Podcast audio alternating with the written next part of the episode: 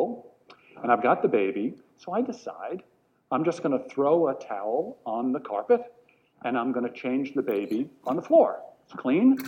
So put the towel down, I get on the floor, I change the diaper, and then I lay on the carpeting. I'm on my back laying on the carpeting next to the crib. And I hold Emily up like this. So I'm on the floor, and she's up, and I'm looking at the ceiling, and I notice something that was stunning, positively stunning. For the first time, I could see the mobile from the baby's point of view. I could see what she saw when she looked at the mobile. And guess what? The baby looking up could not see any faces, could not see the t shirts. All she could see was the undersides of paws and bellies and hoofs and chins. That's all she saw. I could not get that letter written to Fisher Price fast enough. my do- I bought the mobile. My kid wouldn't look at the I was upset with my child. What I learned through that episode was that it was terribly disappointing, seriously disappointing. What I learned from that episode was that the toy, the mobile, the, the Winnie the Pooh Fisher Price mobile, it was not designed for the user. It was designed to appeal to the purchaser. It was charming from the adult's standpoint. I have thought of that moment, that episode, a number of times in my career. And when I ultimately decided to leave public education, and by the way, I didn't leave Mountain Lakes because Mountain Lake, the people were wonderful to me. There are wonderful educators in that community. What I left was public education. And I left because I didn't feel that in my lifetime I would be able to make that system or any public system designed for the end user.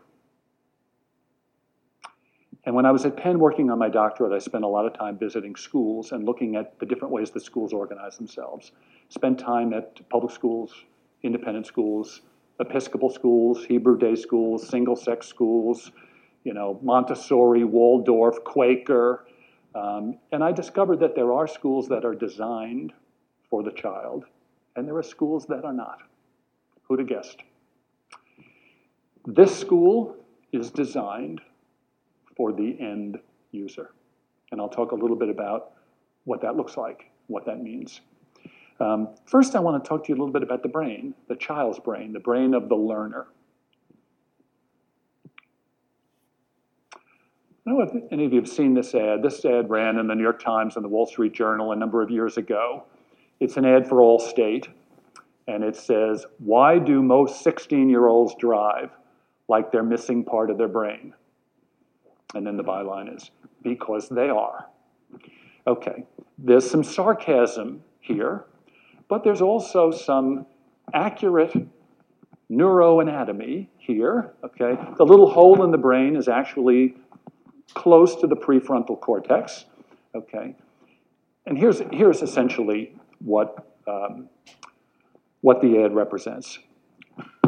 When I was 23, I was a college graduate, I was in the military. It was Vietnam, I was stationed in Texas. My girlfriend was teaching second grade in a Boston suburb. And I, for the first time in my life, went to rent a car. So this is what, 40 years ago? Do any of you remember the first time you went to rent a car? Anybody remember anything unusual happening? Let me tell you what happened to me. I'm in Texas. My company commander is pleased with something I've done for the company. He says, Doug, here's a five day pass and military transport. I can't get to Boston fast enough. Haven't seen my girlfriend in six, eight months. Not sure. She's not sure whether we'd ever see each other again. I get to the airport. I land at Logan Airport early in the morning. I mean, I'm in full dress uniform, and I'm thinking, I'm going to get a car. I'm going to drive to her elementary school in Newton, Mass. I'm walking into that classroom. Those second graders are going to see an embrace that they will remember for the rest of their lives. But first, I have to rent a car. So I get to the car dealership, and a nice young woman behind the counter says, What would you like? I said, It doesn't matter. Any car. I, I, whatever you have, quick. Whatever you have. And she says, Okay, well, I have, I forget what she has.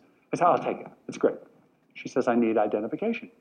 So I give her my military ID. I'm in uniform. And I give her my, at the time, New York State driver's license. She gets the information and she says, I'm sorry, sir. I cannot rent you a car. At the time, I thought this was an anti military thing because at the time, you know, now, regardless of how we feel about our wars, Iraq or, or Afghanistan, we, we honor the soldier. We may disagree with the war, but we honor the soldier. Back in Vietnam, if you were in uniform, you were considered a sellout. I love my country, I wasn't going to Canada. Didn't believe in the war, served. So I had had this kind of anti military backlash before, and I said, you know, why can't you rent me a car? She said, I'm sorry, sir, you're not old enough. I'm 23 years old, I'm a college graduate, I'm in the military. I'm not old enough?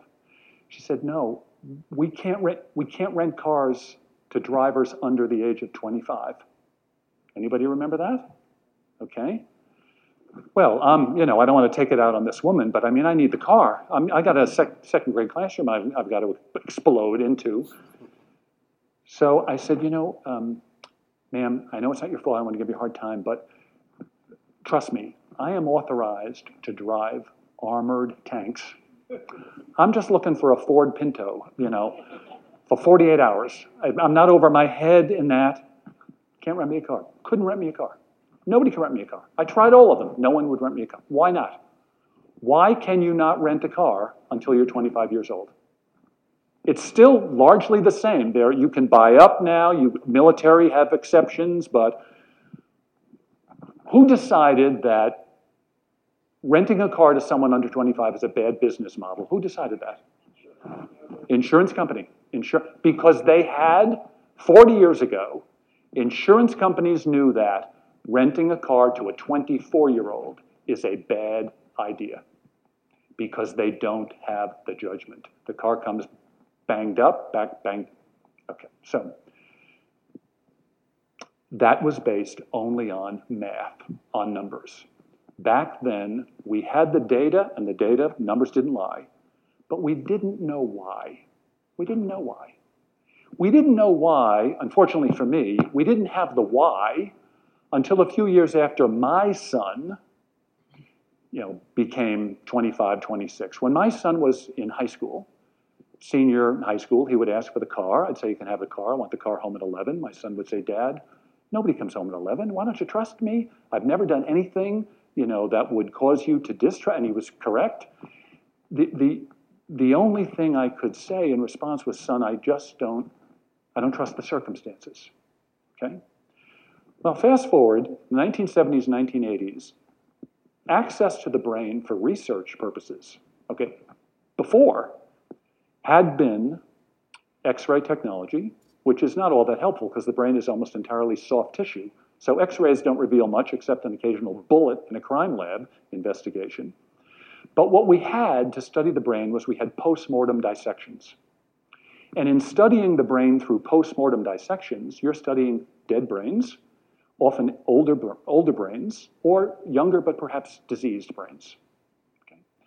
Um, now, you know, fast forward, we have, oh, right, Okay. We have sophisticated, non invasive imaging techniques that allow a neuroscientist to stick a couple of electrodes on a, on a patient, could be a, could be a young person, a healthy person, person who's alive and awake, and we can ask this child to sing a song, remember an event in his life, perform a mathematical calculation. We can put this child through any number of mental or emotional exercises and we can actually see on a computer screen, we can see the chemical pathway of thoughts and feelings as they are being thought and felt. Amazing. Okay. what we now know is that the part of the brain that controls judgment, okay, the part of the brain that has a mature understanding of consequences, that part of the brain is physically present. I mean, it's not like, where, where am I here? Okay. That part of the brain is physically present. It's not reliably used. It's not reliably used until we're in our early to mid 20s. So, you know, for me, when my son was asking me, Dad, why don't you trust me? I mean, if I knew then what I knew now, I could say to him, Son, you know, I love you, Alex, I trust you. It's just that, son, you're actually missing part of your brain. The problem with that argument is that the part of the brain that's missing is the part of the brain that would be able to understand the argument. Okay? But this is the MIT Brain Lab. This is one of a number of experiments that I love uh, in terms of mapping the brain. This is a, uh, a highly accomplished improv jazz pianist. And what MIT asked jazz pianists to do was they would put them in a, in a MRI and they would ask them to play a piece of music that had been pre-written and they had memorized. So they're playing music that they wrote or someone else wrote, and it's beautiful. And they are mapping the brain. They're taking a look at what parts of the brain light up when this man is playing published music. They then ask him to play improv. Just, you know, go, go where your heart takes you.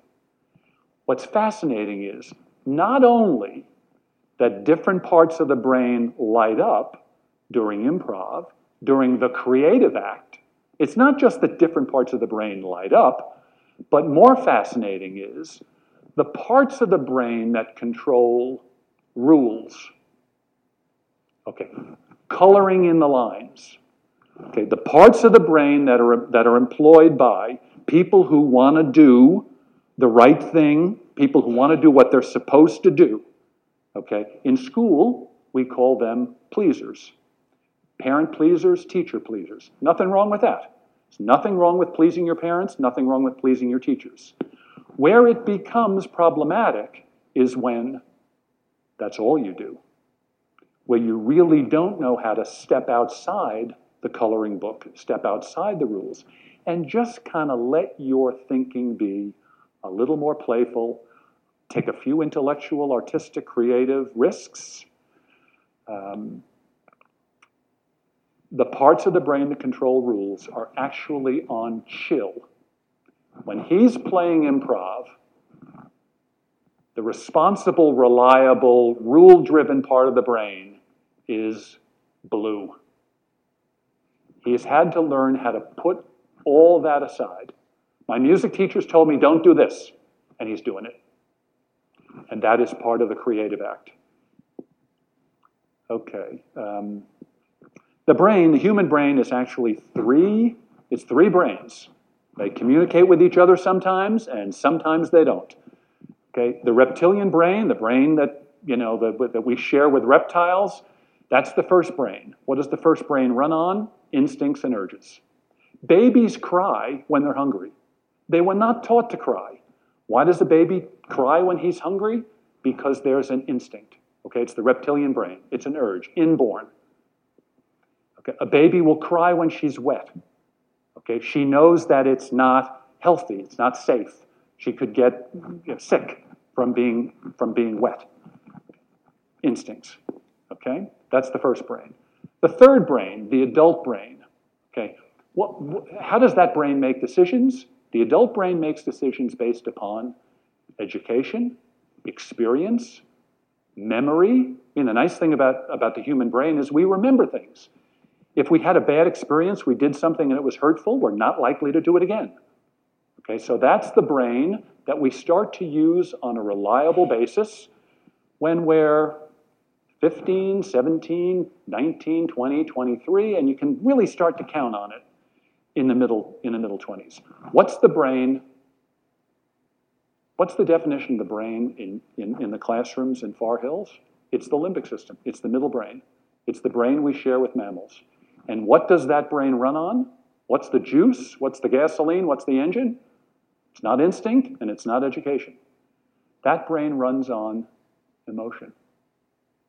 Now be careful with the word emotion because I'm speaking in terms of neurobiology. I didn't say the word feelings. Feelings are psychological events in the brain. When we're having a feeling, anger, sadness, joy, we generally know we're having a feeling. Emotions are neurological events in the brain. These are events in the brain that operate on our thinking and our decision making and our feeling very often without our knowledge. When we are aware, you ever you've heard the term gut feeling? I have a gut feeling. What's a gut feeling? A gut feeling is when all the information lines up to do it, and you think, ah, I don't know, something about it. There's something that tells me this is not going to be a good decision. This is not going to be a good. That is, that's part of the emotional brain, and we're aware of it. We're aware that it's actually operating on our thinking. When people think about thinking, they think that adult thinking is all about the intellect. It's all about the cortex. And it's not. And I'll talk to you a little bit about how, how that would work. Oh, sorry. Okay. Um, our emotions are part of a survival program that's built into us. It's in our DNA. We're programmed to survive. The problem with humans is unlike any other living thing on the planet, human beings have a very long dependency period. Babies and children need their parents for a very long time. Most other animals can survive on their own in a matter of weeks or months. Humans share 97% of our chromosomes with chimpanzees. Humans are more like chimpanzees than chimpanzees are like gorillas. And yet, a chimpanzee can sit up an hour after birth. A chimpanzee can follow an object in space with his or her eyes. It takes a human baby six months, seven months to be able to sit up. So we have a very long period of time where we're somewhat helpless, but not totally helpless because we have a survival program built in us. Babies are built, all humans are built to survive. Okay, so what, what, what does the survival program look like in children? How does it operate on their behavior, on their thinking, on their learning, on their becoming? Okay, one example of the survival program is we're all, we, we arrive on the planet with built in fears. We have built in fears. Why do we have built in fears? Because built in fears will keep us alive. It's smart to be afraid of certain kinds of things. Chimpanzees, which are like humans, chimpanzees raised entirely in captivity. Okay? Their whole life has been in a safe place like a zoo. They're terrified of snakes. Where'd that come from? Built in. It's part of their survival program. I took my son to see my grandson to see Santa Claus. He'd never seen Santa Claus. I think he was two or three. Said to my daughter, "I'm going to take him to see Santa Claus." My daughter said, "Daddy, I think he's too young to see Santa Claus." I said, "Oh, sweetheart, come on. No child is too young to see Santa Claus. You know, let me take him to see Santa Claus." She said, "Okay, Dad, take him to see Santa Claus.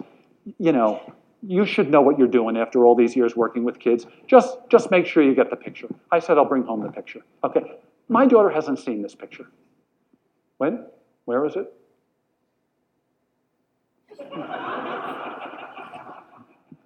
yeah, okay, what happened? What is that all about?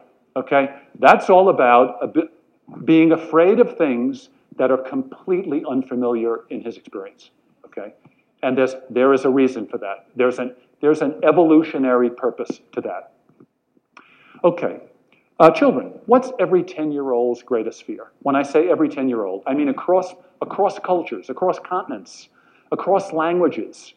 Every 10 year old on the planet, what is his or her greatest fear? Being separated from parents. Why? And parents represent their source of survival. They love their parents. Their parents bring a whole lot of good things into their lives.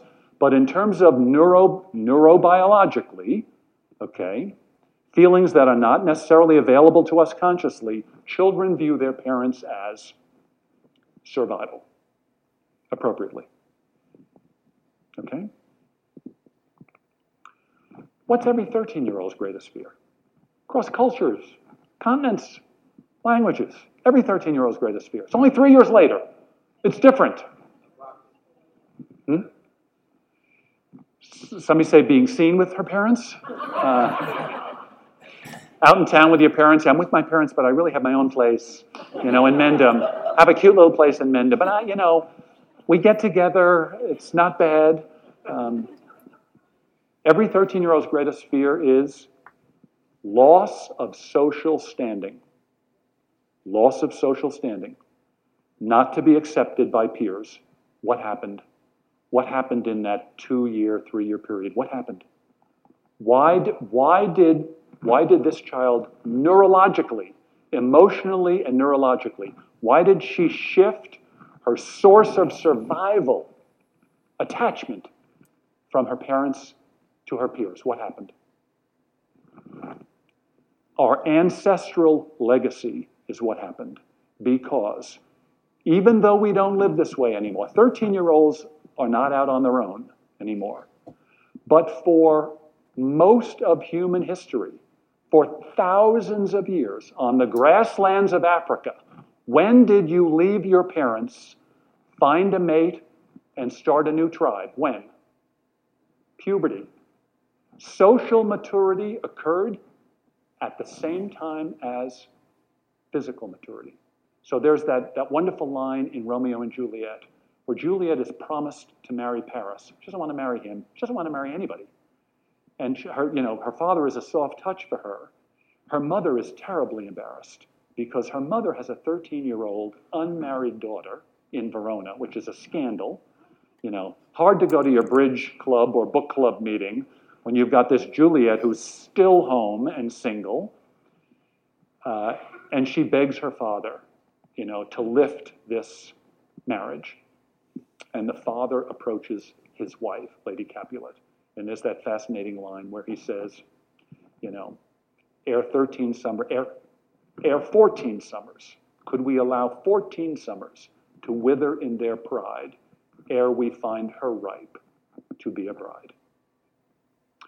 What happened is those children, not consciously, not psychologically, but emotionally and neurologically. 13 year olds believe that if they are not successful with their peer group, they will probably never be successful with their peer group.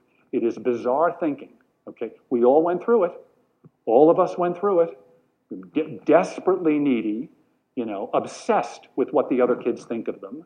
And to make it worse, they also believe that the other kids are in fact thinking about them all the time.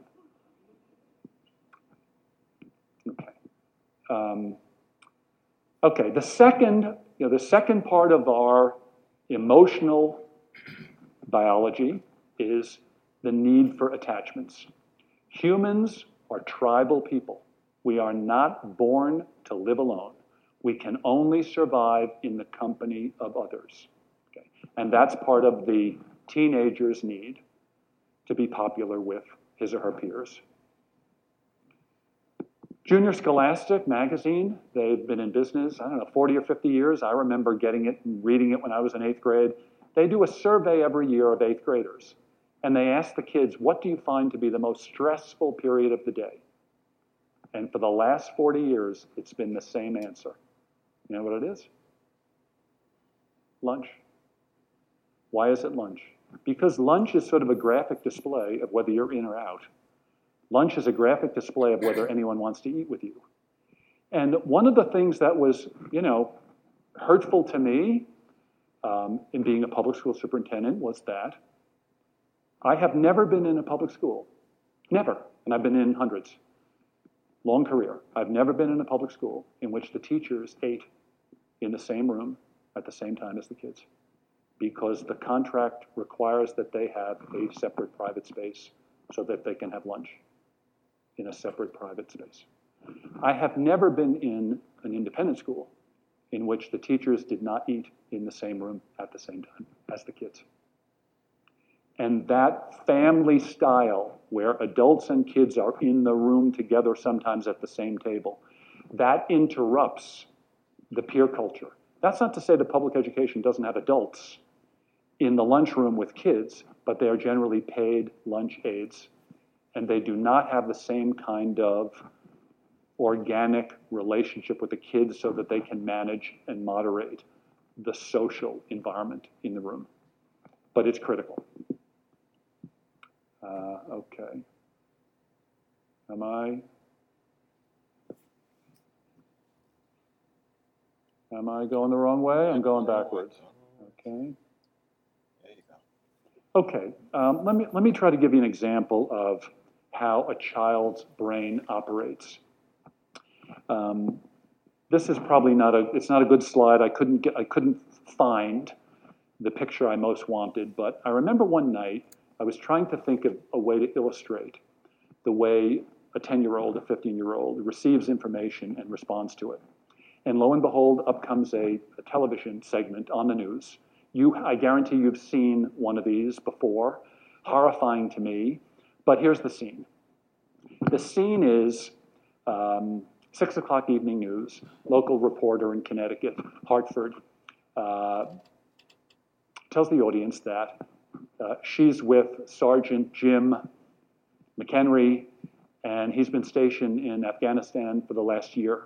And he was scheduled to come home in Christmas, Christmas time, but his company came home a month early. And his children don't know. And he's going to surprise his son at school in his son's sixth grade classroom, and we're all going to watch. Have you seen this? It's fairly popular. To me, it is a, it is a uniquely inappropriate thing for all of us to be watching because it's a, it's a private moment. Okay? But here's what happened in the, the first time I, I saw this. Um, the boy, Michael, he's 12, he's in his classroom, and uh, the reporter and the principal and dad, dad's in his fatigues, are walking down the hallway, and they're going to get to the room and open the door and walk in. The camera's going to show us Michael. I guarantee you that this 12 year old boy has been told many times by everybody who loves him. This boy has been told, Michael, don't worry about daddy. Don't worry about daddy. Daddy is not anywhere near the fighting. Daddy's in the back. Daddy's in a safe place. I mean, of course, that's how you comfort this boy whose father is far away.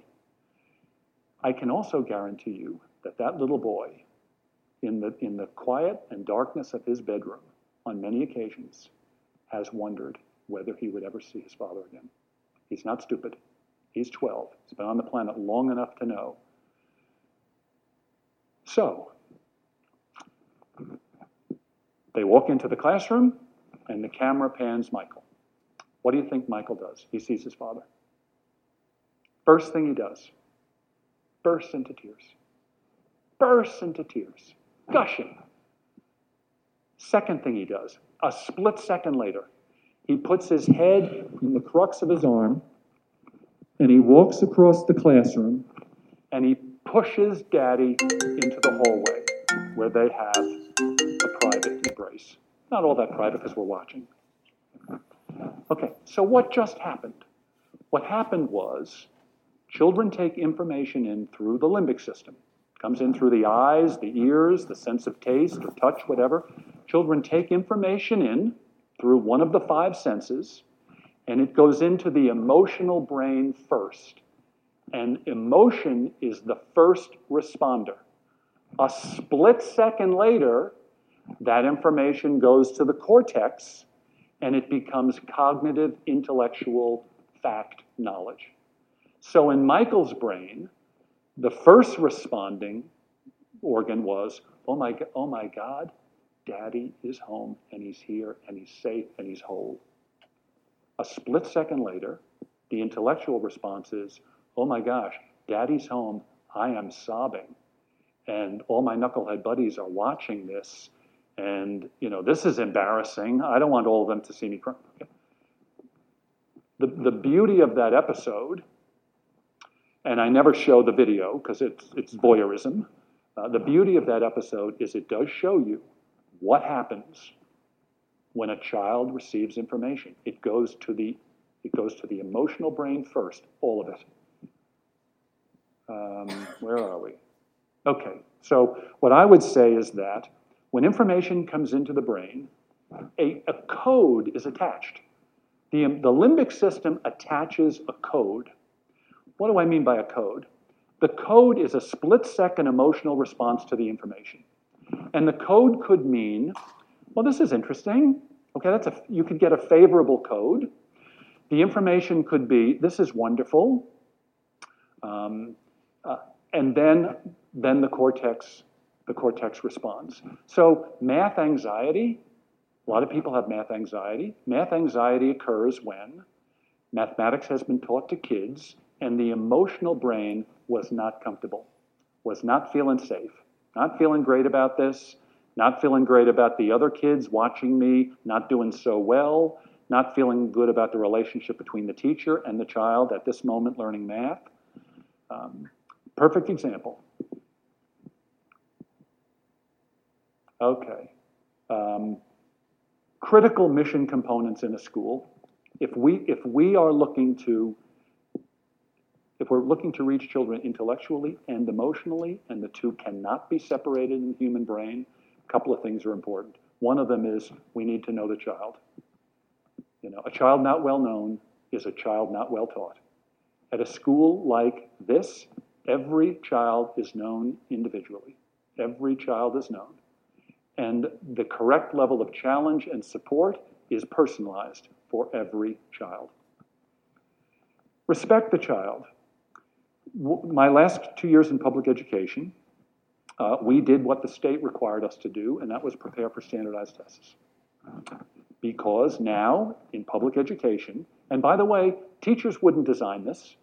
Public school teachers are not happy about this. Believe me, you know, when, when, when I give this talk, public school teachers thank me for bringing to the attention of the audience the fact that they didn't design this system that's entirely focused on tests that measure skills, standardized tests, are skills that are measured by a machine.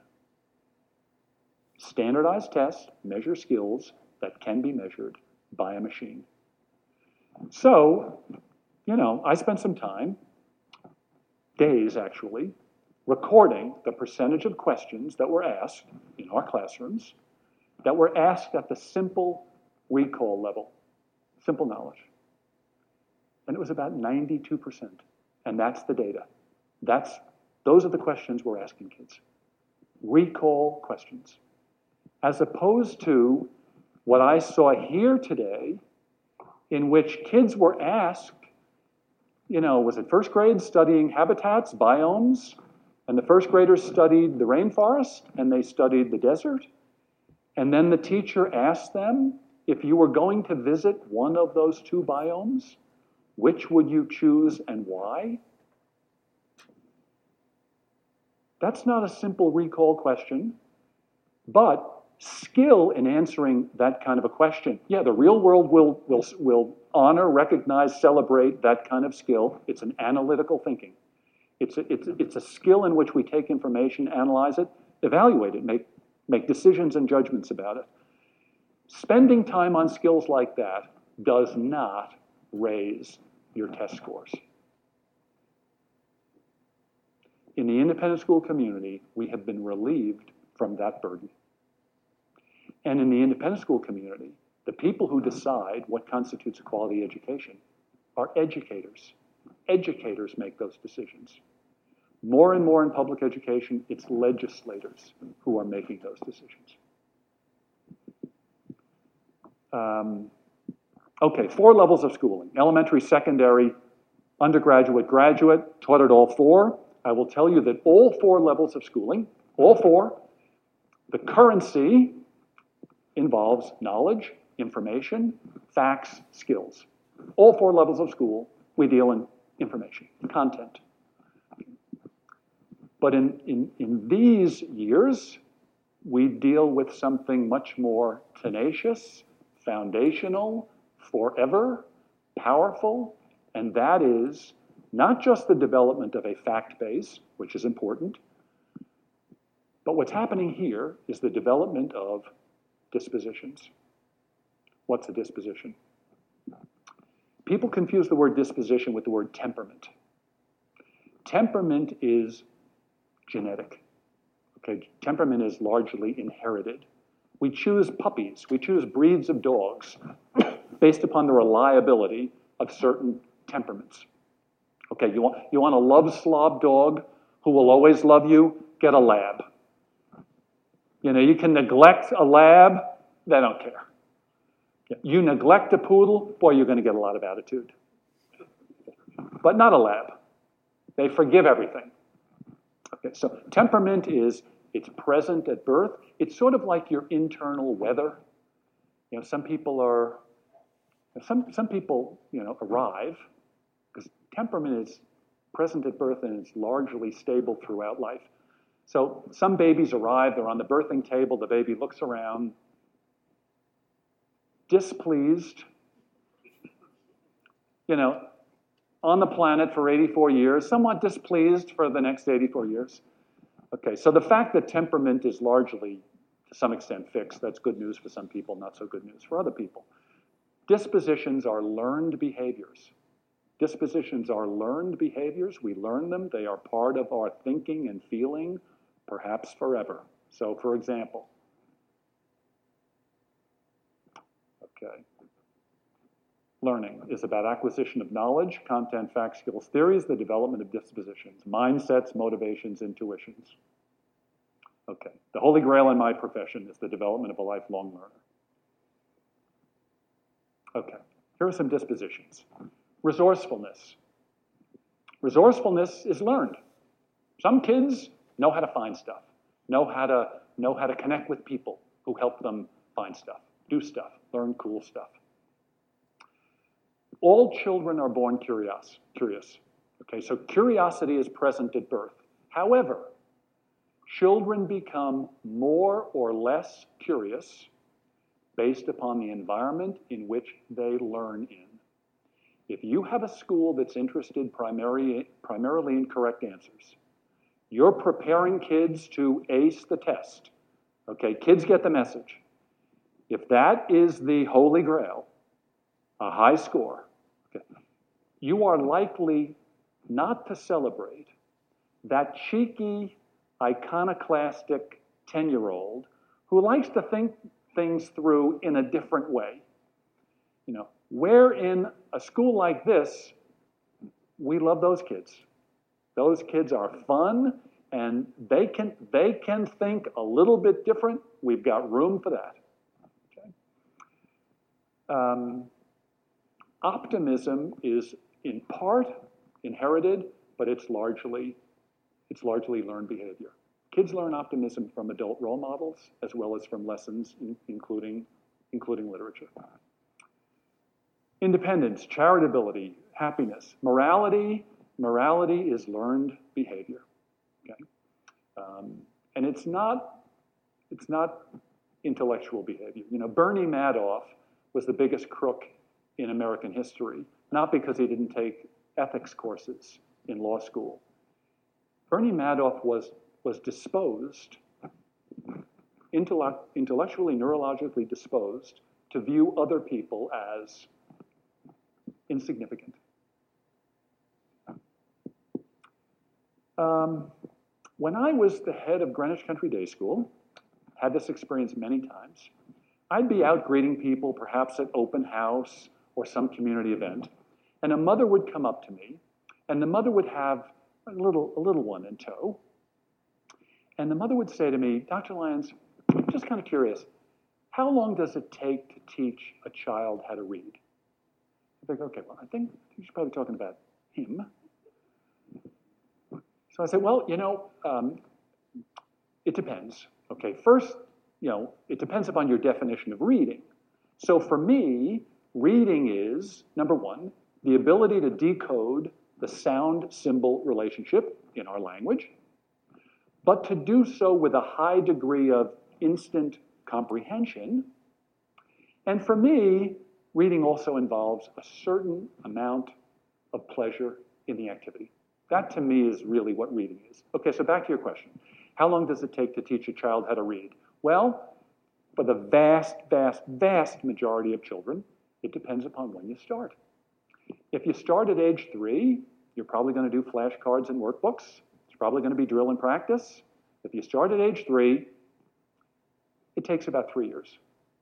If you start at age four, it takes about two years. If you start at age five, it takes about a year.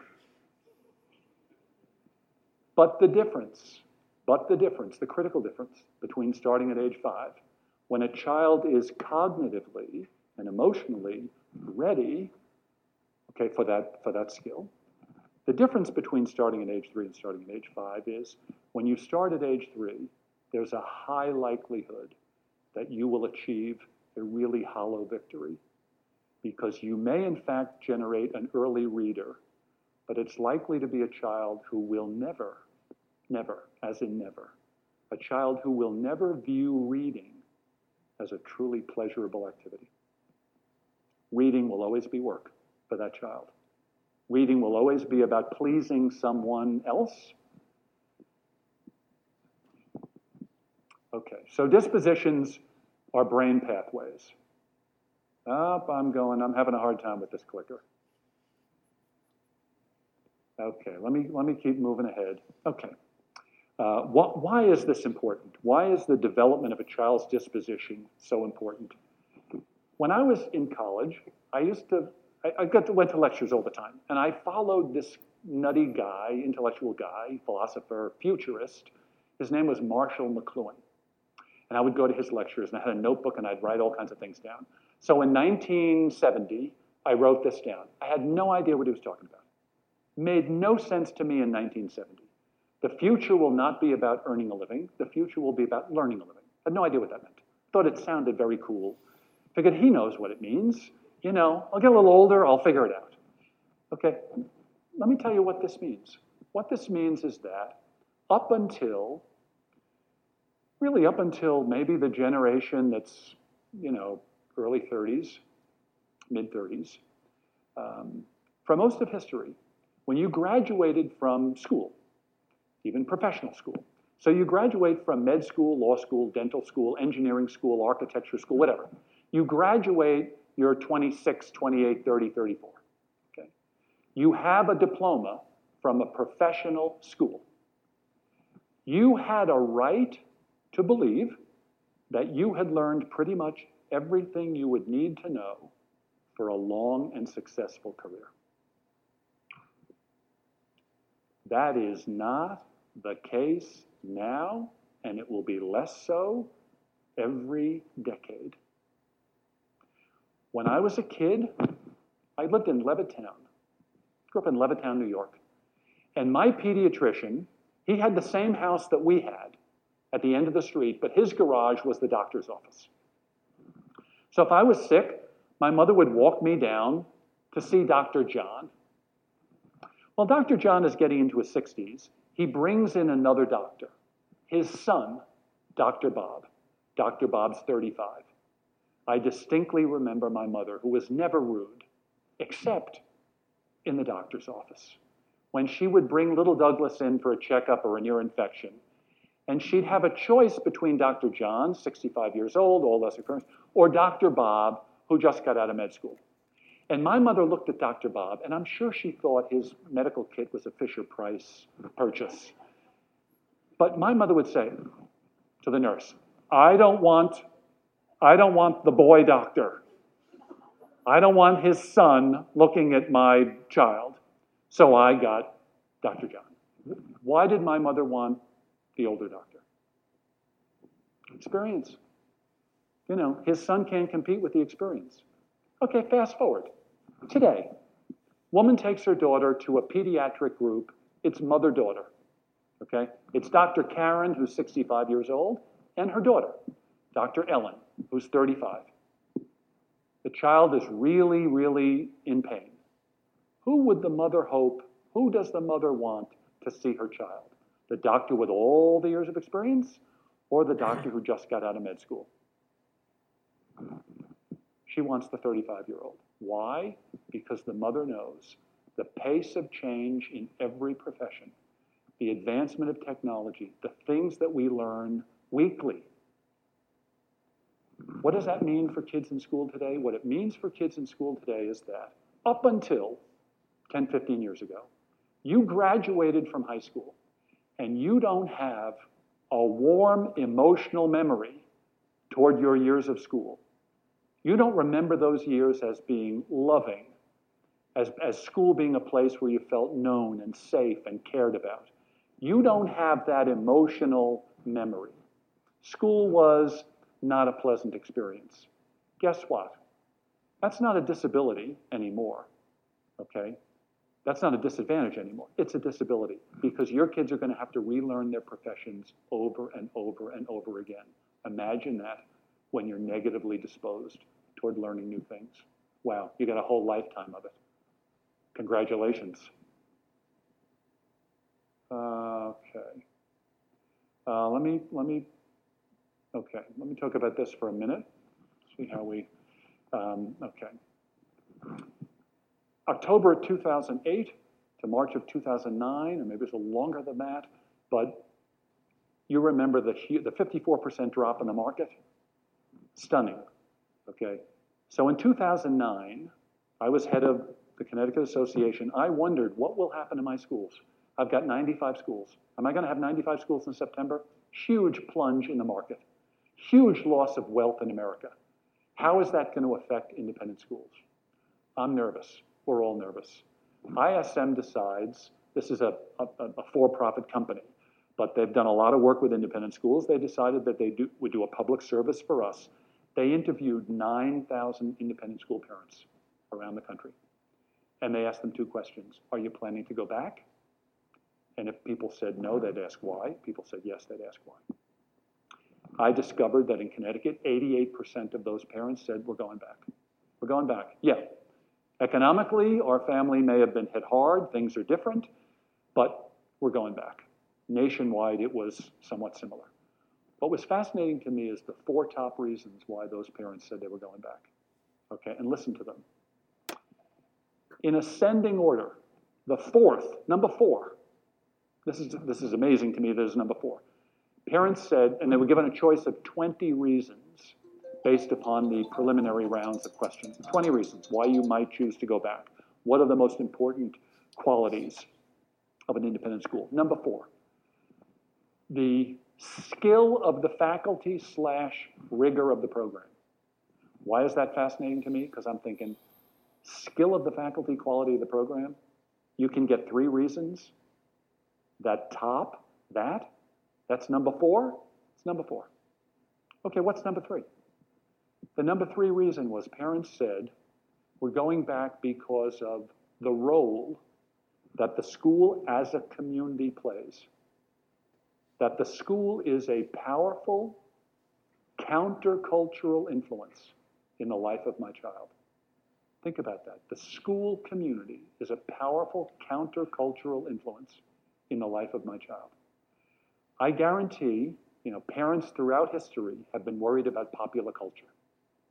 I'm sure Julius Caesar's mother worried about the toga lengths of the girls in his junior high. It's been around since the beginning of time. But I think we can all agree that popular culture, it's now a saturation experience. You know, you can say, well, I'm not, we're not going to own a television. Okay, lots of luck. 20 years ago, you could in fact protect your child from the influence of popular culture. Didn't have a television. You can't do that now. It's the air we breathe. Popular culture is the air we breathe. It's never been more vulgar. Okay, and I will, I will tell you that um, my own little personal experiment. I believe that I have a deliberately, carefully, thoughtfully restricted relationship with popular culture.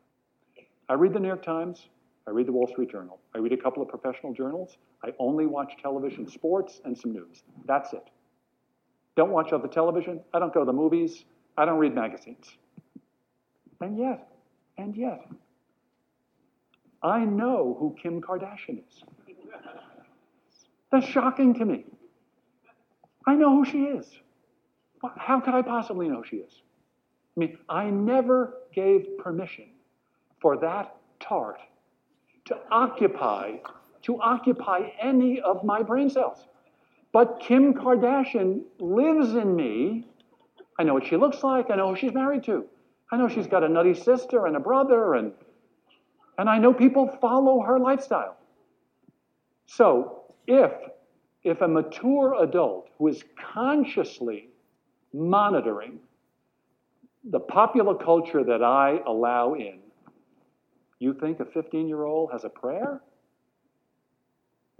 But parents know that schools like Far Hills, we know that culture. We know the music they're listening to. We know the people that they might admire, or at least that their generation admires. And we, and, and, and we can present, we can present higher ways of thinking and knowing and caring. So that's number three. Number two, fascinating. Number two reason why parents are going back the relationship my child has with my teacher. Okay. Skill of the teacher was number four. Relationship is number two. What's that all about? Let me tell you what it's all about. Independent schools, parents expect both. They expect a competent professional teacher.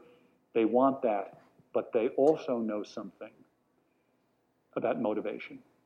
And they know that in my profession, a teacher walks into a classroom, closes the door, and makes the weather happen in that space. The teacher is the rainmaker. And I would have parents say to me at Greenwich Country Day, Oh, Doug, my, my son loves his teacher. And I would say, Well, you know what? He needs to love his teacher. He needs to feel known and safe in that classroom because part of that safety, any kind of anxiety, social anxiety impedes learning. Social anxiety impedes learning. So in public schools, we put 30 kids in a classroom. We put them in a huge junior high where many kids don't know that any adult really knows when they're absent or cares when they're absent. That's a design. Who designed that? That's the Fisher Price mobile. Mobile, that's what it is. You know, do we not know, do we not know about how children learn and the emotional component of it? Sure we do. So where's that design live? It lives in the lives in the public budget. The first most important reason why parents said they were going back, and this can be confusing, the word is safety. It's not physical safety. It's when parents say, when my child walks into that school, my child feels safe in every way a child can feel safe. My child feels physically safe, socially safe, emotionally safe. And that is worth the price of tuition because all of that is in fact a part. When people, when people think about learning and thinking, they think that that's a part of the brain that's entirely controlled by the cortex. And it's not. There's no such thing as thinking that doesn't also involve emotion. And we now know people who study leadership. You know, there are great books on leadership now. And what great books on leadership say is that there are very few really really effective, noble, charismatic leaders who are not emotionally intelligent. They know who they are, they're self aware, they understand the community they serve, they know the pulse, the beat, the mood, the rhythm. Um, I think I am, let me just see if there's, there's any compelling slide here. Which way am I going? I'm having, this is not my clicker, as you can see. Um, okay, uh, I want to, uh, th this is, this is, no, okay, let me, okay, let me, let me end with this, okay? Dr. Spock, okay, don't read it, let me, let me introduce it, then I'll, okay, I'm going to end with it. I was born in 1950. My parents were the generation, the GIs came home from World War II. And my parents were the generation that moved out to the suburbs. Okay, so for me and my friends, we were the first generation in American history that was mostly raised without the physical presence of our grandparents. Because our parents left Brooklyn, they left the Bronx. They moved out to the Levittoning of America. Eisenhower built the interstate highway system. People fell in love with cars. Gas was cheap. Okay, so my mother and father did not have their parents around the corner. First time in history. What replaced the grandparent as the source of assistance to the parents?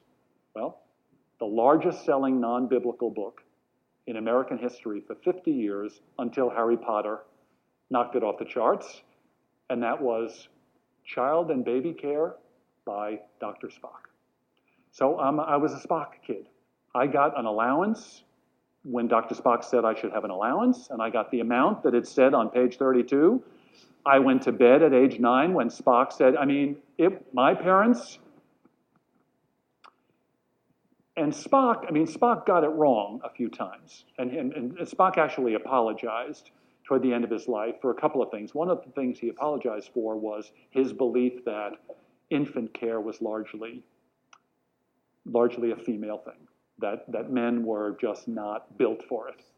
Okay, and as the world changed, Spock actually said, I was wrong big time on this. Okay, but I, you know, I remember, I remember the first time I went into a men's room in an airport and I saw one of those koala tables on the wall. And I'm walking in, I'm in my 20s, you know, and I see this table and I'm talking to a couple of guys in the bathroom. I say, what, what is this? And we fold it down, you know, and we all decided, well, you know, people have long layovers, they have to hang around. It's probably you could play cards. This is probably where you could, you know, you got a deck, you know, mind boggling. What? We're going to change diapers? Yeah, yeah, we're going to, we can do it, guys. You know, major milestone. Um, but Spock, right before, toward the end of his life, he wrote a final statement to his readers. And it was, Where am I? Am I going the right way? No, no, no, no, no. Okay. Tom, I'll give you all the slides, so. Okay. Here's his, here's his last statement. The principal change that's occurred in my own outlook on child rearing has been the realization that what's making the parent's job most difficult today is today's child centered viewpoint.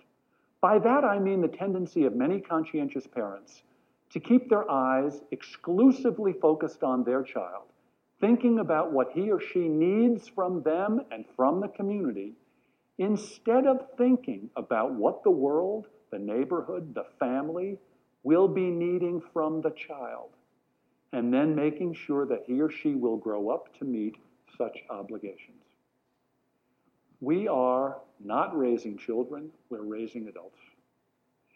And when we think about that, when we think about our obligation to raise children who will not just care about learning, but who will learn about caring. You know, I, have said to my college roommates who all said to me, Doug, is it worth private school tuition? I mean, I live in a wealthy community. Why can't I just use the public schools? You know, there's a number of things that I would say to them primarily having taught at every grade level, is that the important years, if you have X dollars to spend, spend it on the early years. Spend it on the early years because by the age of 12, a child has made an unconscious decision about whether he or she is a learner, is capable of learning, can prevail over learning challenges, has made an unconscious decision about he or, how she, he or she feels about learning by the age of 12. And what that means is that if you have a kid who's had a fabulous experience in learning, and then they go into a big public high school, and maybe it's a little bit impersonal, and maybe it doesn't provide the same kind of nurturing, that kid is going to find every opportunity there is to be found in that school because the kid knows what it's like. I would say to parents, and I'll leave you with this, you know, what, what can you give your children that will last forever? I'm a parent, I'm a grandparent. You can love them unconditionally. That will last forever. You can give your children a family name, family traditions, family stories, a family experience that they can be proud of, that will sustain them in the hard times in their lives, that will give them strength and courage. in the hard times of their lives because they remember who they are, where they're from. And third, you can give them the very best early start in learning, okay, in developing a mindset, in developing an attitude, in developing motivations and intuitions. When I was at Greenwich Country Day School, I saw people living as well as people can live anywhere on the planet. The wealth was spectacular. And many, many wonderful people, and many people who were philanthropic, who gave away an awful lot of their wealth anonymously. But what I saw was that the people in that community was a terrific litmus test. The people who have the best lives, I believe, not necessarily the people who have the most comforts. The people who have the best lives, hands down, are the people who have the most interests. That's what I've observed. Ron Howard was one of my parents. Ron Howard, the movie director. Okay. Ron Howard, I don't know how much Ron Howard is worth, but let me tell you, the money has so little meaning for him. Ron Howard has a million interests. He's interested in chess. He's interested in bird watching. I mean, he is interested in the Long Island Sound restoration. Ron Howard is constantly got an idea, a project. I mean, what a dad.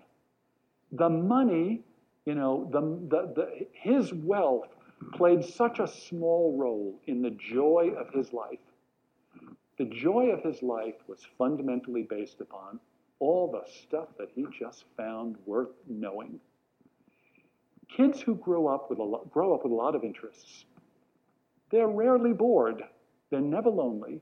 They're able to stimulate themselves all the time. They're able to find beauty and meaning and comfort in the world around them, in the, in the arts, in science, in athletics, in music, in friendship, in faith.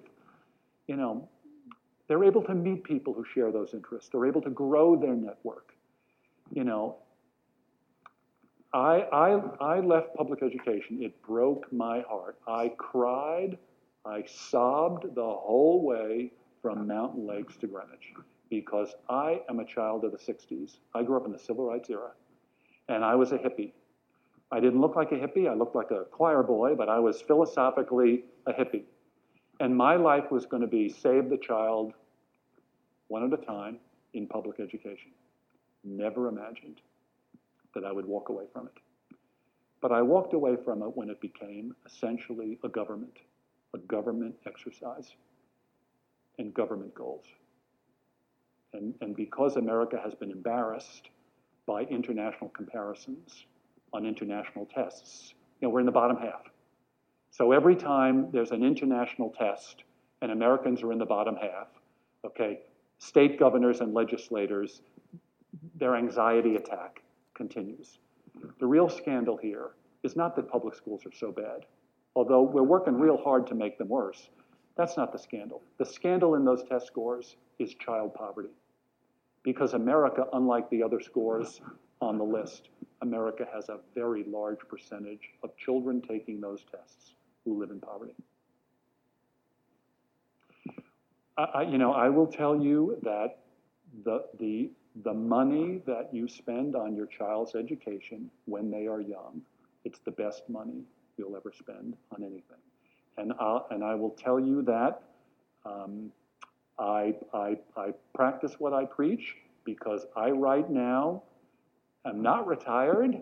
And part of that is because I love what I do, but part of that is I'm paying four tuitions again. Second grade, kindergarten, pre K. Um, so, uh, thanks, thanks for coming tonight.